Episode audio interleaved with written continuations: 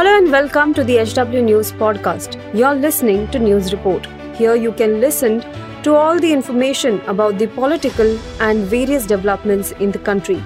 Follow this podcast now to stay updated. At HW News, we have been delivering news that matters to you. Our goal is to present you with information that stimulates conversations around topics of larger public importance that are often lost in the noise of shrill prime-time cacophony.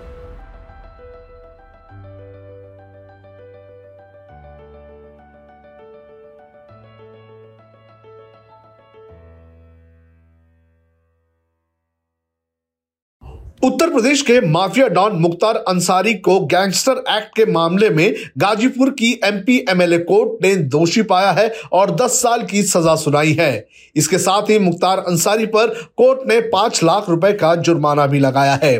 Mukhtar Ansari के अलावा इस मामले में दूसरे आरोपी और मुख्तार अंसारी के भाई अफजल अंसारी को भी कोर्ट ने दोषी पाया है और चार साल की सजा उसे सुनाई गई है।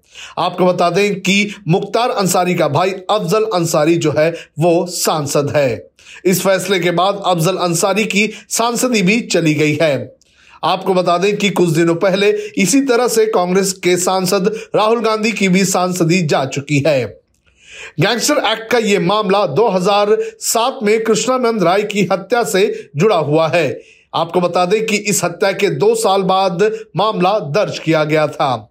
ये केस राय की हत्या के बाद हुई। आगजनी, बवाल और कारोबारी नंदकिशोर रुंगटा के अपहरण हत्या को आधार बनाते हुए पुलिस ने दर्ज किया था। 2007 के बाद, यानी कि 16 साल से यह मामला गाजीपुर की एमपी एमएलए कोर्ट में चल रहा था। इस मामले में 15 अप्रैल को फैसला आना था। हालाँकि जज के छुट्टी पर जाने से सुनवाई टल गई थी।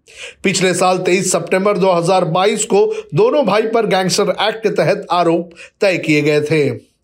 दरअसल 2005 में हुई पूर्व विधायक कृष्णानंद राय की हत्या मामले में अंसारी बंधु चार साल पहले ही बरी किए जा चुके हैं। हालाँकि गैंगस्टर एक्ट का यह मामला उसी से जुड़ा हुआ है।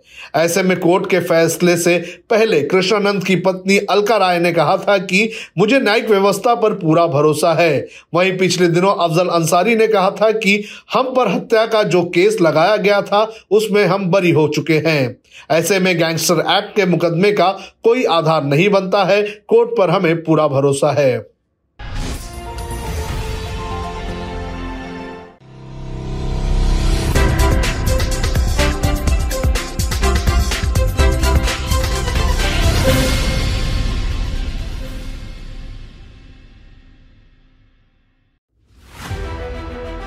If you like this episode, please rate us with 5 stars right now. HW News podcasts are available on BingePods and all other audio platforms. Also, don't miss to check out editorial with Sujit Nair from the House of HW News podcast and we are sure you will love it too.